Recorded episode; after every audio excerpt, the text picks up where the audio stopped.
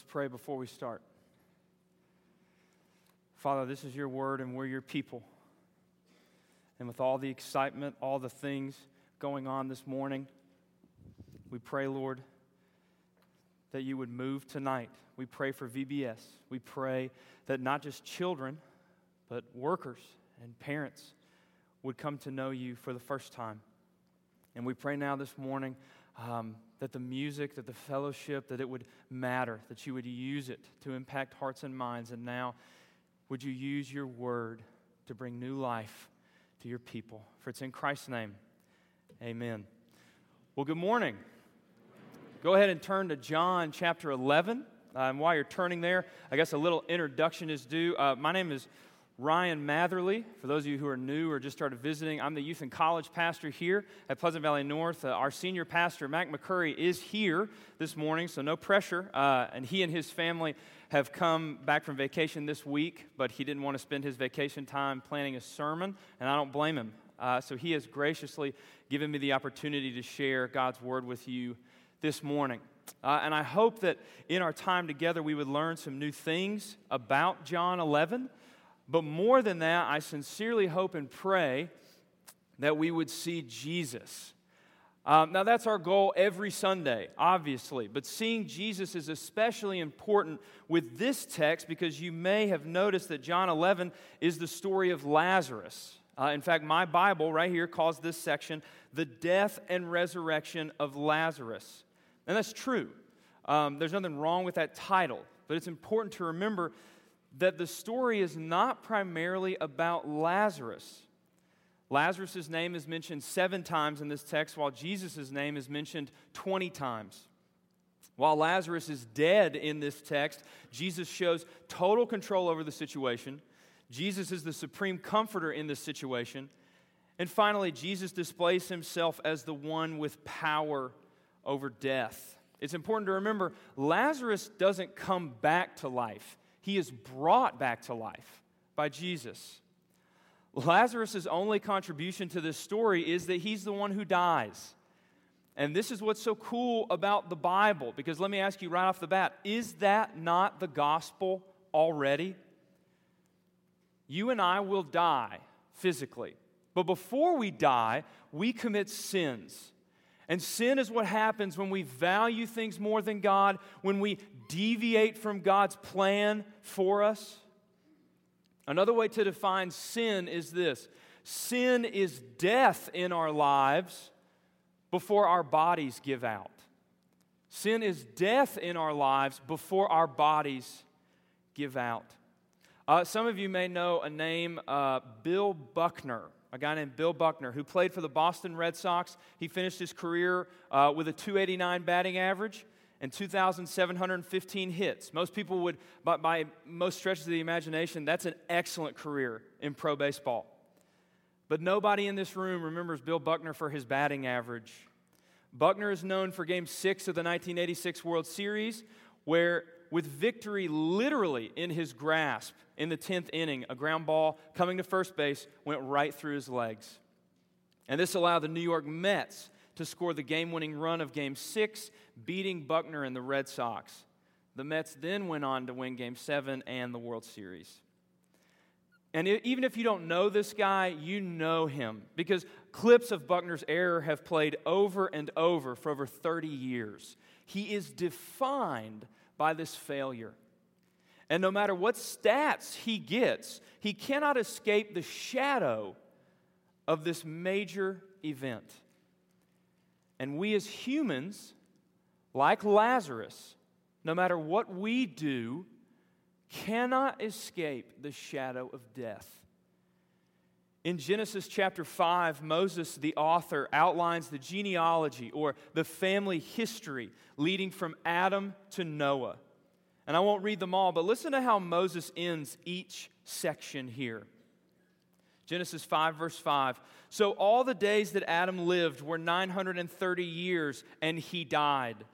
Verse 8. So all the days of Seth were 912 years, and he died. Verse 11 So all the days of Enosh were 905 years, and he died.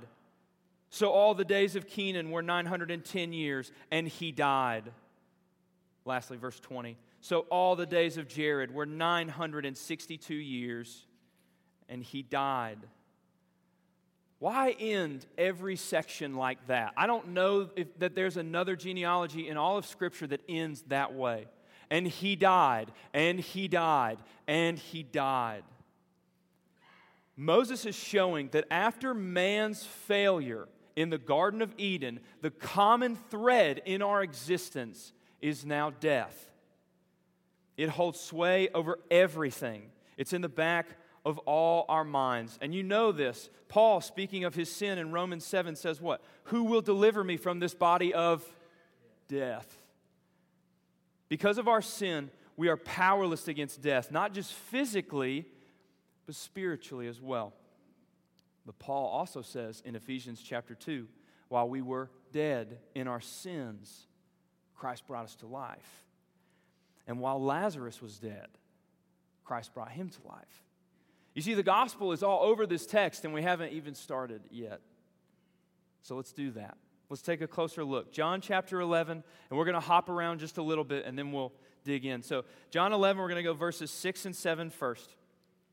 So when Jesus heard that Lazarus was sick, he then stayed two days longer in the place where he already was. Then, after this, Jesus said to his disciples, Let's go to Judea again. Go down to verse 14 and 15. So Jesus said to the, to the disciples plainly, Lazarus is dead, and I am glad for your sakes that I was not there, so that you may believe. But now let us go to him. And lastly, 17 to 18.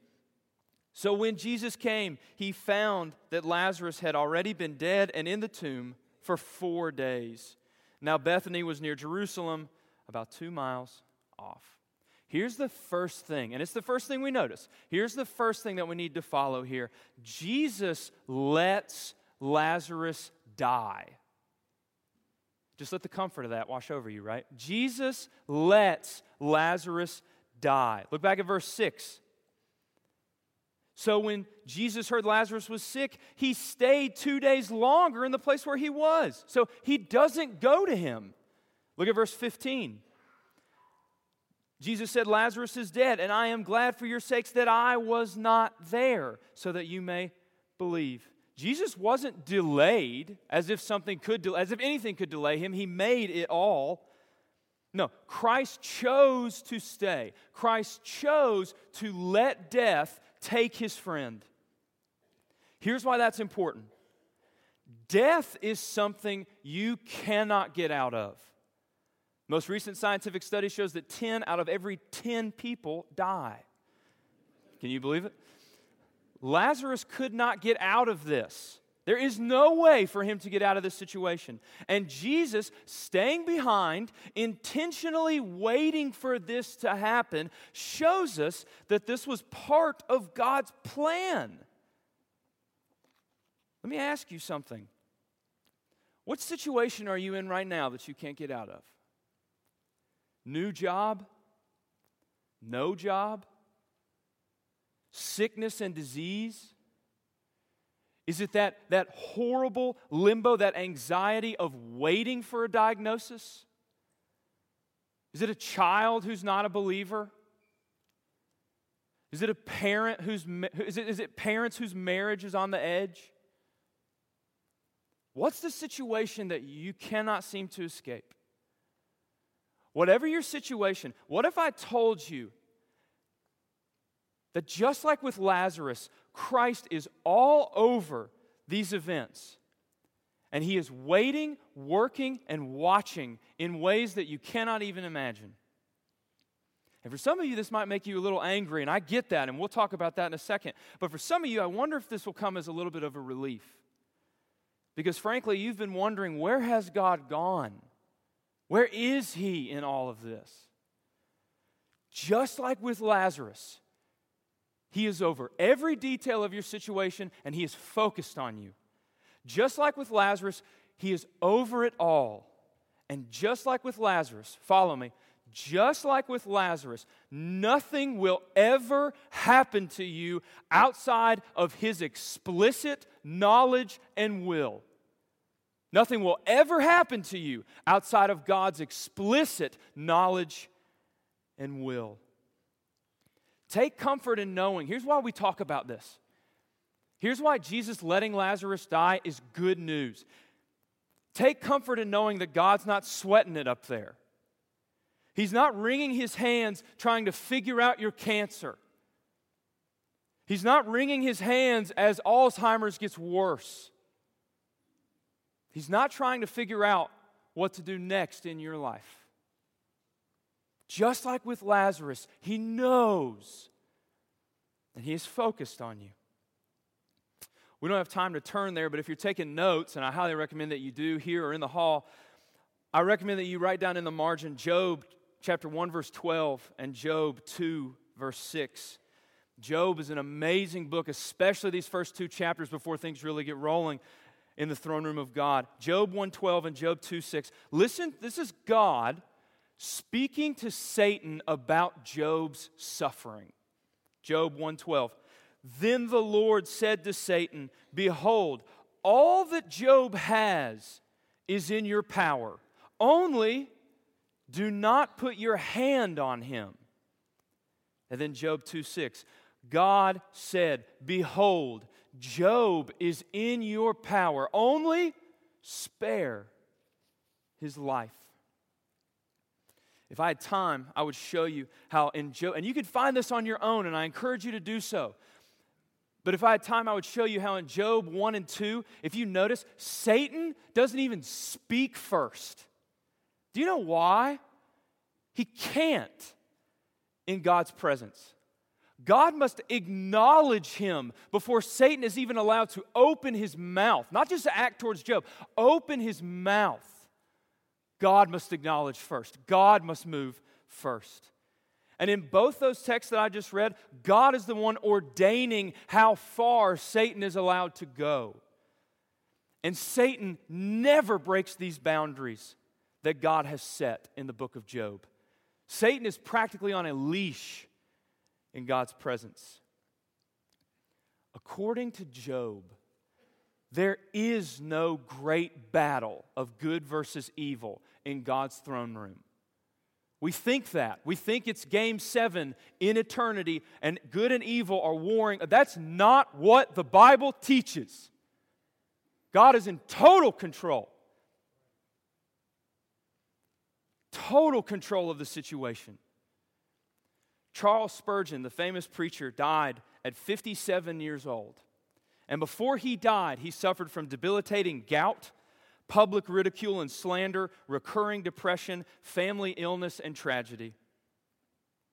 Listen to what Spurgeon wrote about God being over his suffering. Listen to this. It brings me great comfort in suffering to know that my bitter cup was filled by God's loving hand.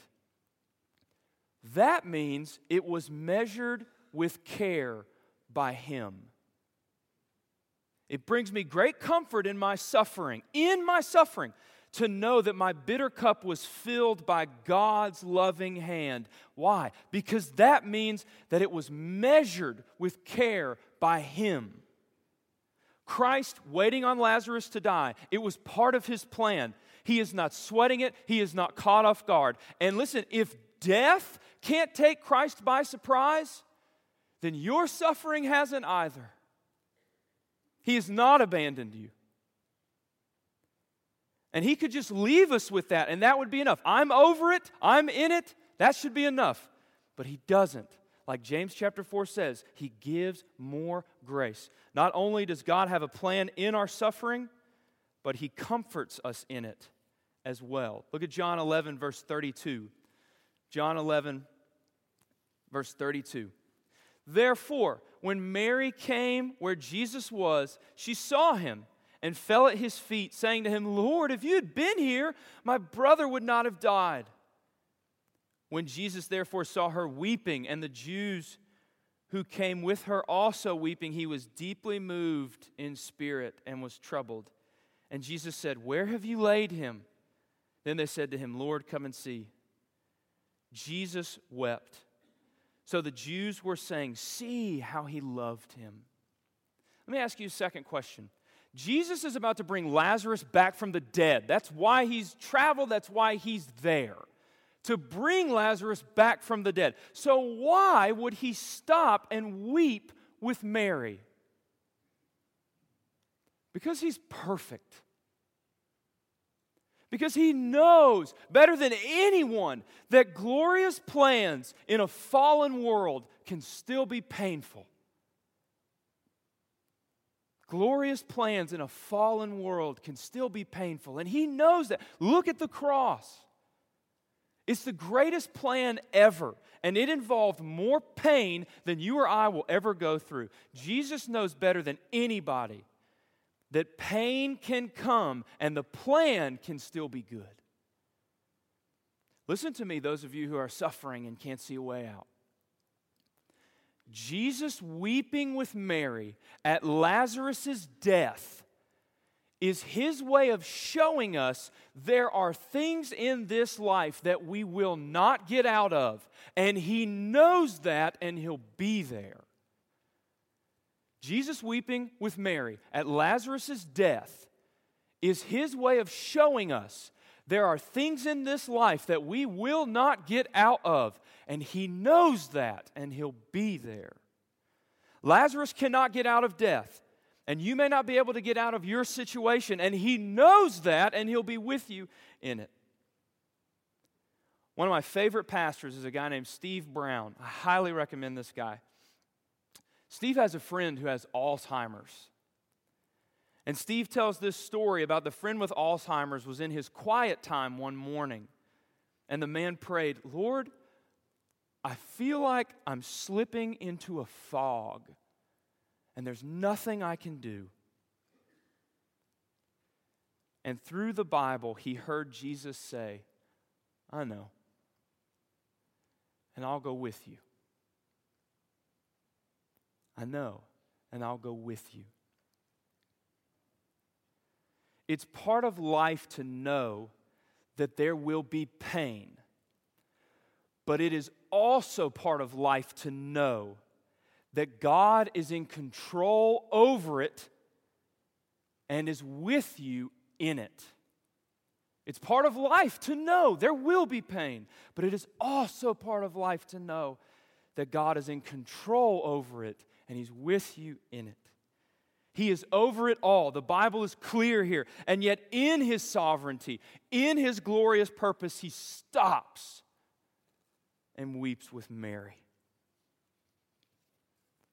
Jesus is telling Mary, and He is telling us, My plans are much bigger than yours, but I'm never going to leave you in them. Jesus is telling us in those times where we say, I can't hold on anymore. Jesus says, Yes, you can. Not because you're so awesome, but you can still hold on because I'm still holding on to you. Don't look to your circumstances, look to me. Get off the internet, turn off the TV, and look to me. Finally, not only does Jesus let Lazarus die, not only does Jesus weep with Mary, Jesus brings Lazarus back. John chapter 11, verse 43. When Jesus had said these things, he cried out with a loud voice, Lazarus, come forth. The man, this is amazing, the man who had died came forth, bound hand and foot with wrappings, and his face was wrapped around with a cloth. Jesus said to him, Unbind him and let him go.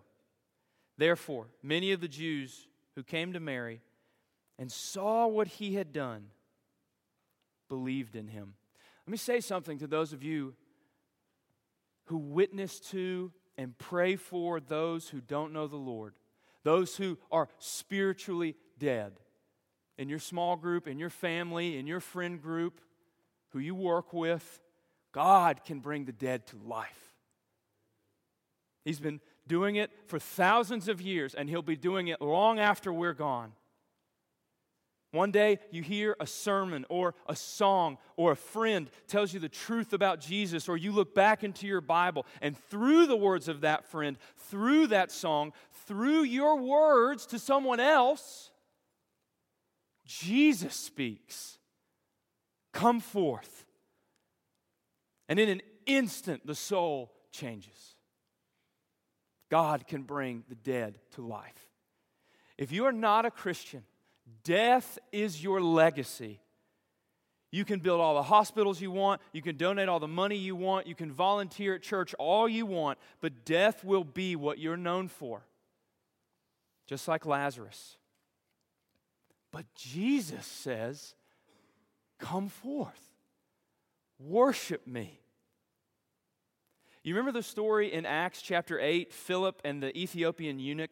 God sends Philip to the open road to witness to someone. God drops Philip on 75 South and says, He's mine, go get him. While he's traveling. Do you know what that text teaches me? It can happen at any time. Come forth, come to life. It's happening all over the world right now. Christ is saying to his people, Come forth. And he's saying it here. You know the hymn, help me. You know, softly and tenderly, Jesus is calling. Come forth, worship me. I gave my life so that yours would never end. Now come, die to yourself and truly live. Let's pray.